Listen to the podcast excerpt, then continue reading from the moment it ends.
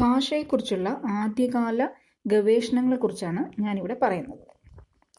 പുരാതന ഭാരതത്തിലെ തത്വചിന്തകർ ശിശുഭാഷാ വികാസത്തെ അറിവും ആശയങ്ങളും നേടാനുള്ള മനുഷ്യന്റെ കഴിവായിട്ടാണ് നോക്കിക്കണ്ടിരുന്നത്.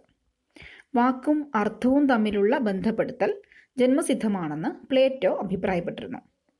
ഏഴ് ഏതാണ്ട് ബി സി ഏഴാം നൂറ്റാണ്ടിൽ ഏഴാം നൂറ്റാണ്ടിൽ ഈജിപ്തിലെ ഫറവോ ആയിരുന്ന സെമറ്റിക്കസ് എന്ന ഭരണാധികാരി കുഞ്ഞുങ്ങളിലെ ഭാഷാ വികാസം ജന്മസിദ്ധമാണ്. അതായത് ജന്മന ജനിക്കുമ്പോൾ തന്നെ അവർക്ക് സിദ്ധിയുണ്ട് ശേഷിയുണ്ട് എന്ന് കരുതിയിരുന്നു. അദ്ദേഹം രണ്ട് കുഞ്ഞുങ്ങളെ സമൂഹത്തിൽ നിന്ന് മാറ്റി ഒരു തരത്തിലും ഭാഷാ ഇൻപുട്ട് ലഭിക്കാത്ത വണ്ണം പ്രത്യേകം സംരക്ഷിച്ചു. എന്നാൽ ഒരുപാട് നാൾ കഴിഞ്ഞപ്പോൾ കുഞ്ഞുങ്ങൾ ഫിർജിയൻ ഭാഷയിലെ ചില വാക്കുകൾ സംസാരിക്കുന്നതായി കണ്ടു.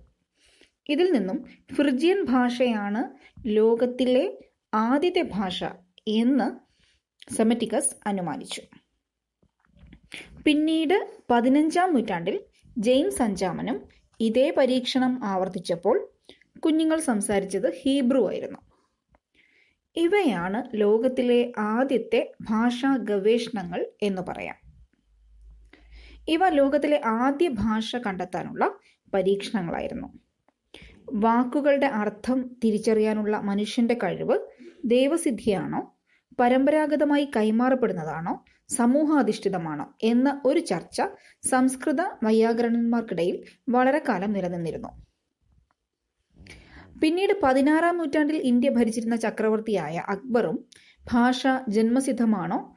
ചുറ്റുപാടുകളിൽ നിന്ന് നേടുന്നതാണോ? എന്ന് അറിയാൻ താല്പര്യപ്പെട്ടു അദ്ദേഹം മേൽപ്പറഞ്ഞ ജെയിം ജെയിംസ് അഞ്ചാമനും ഒക്കെ നടത്തിയ അതേ പരീക്ഷണം ആവർത്തിച്ചു നോക്കി.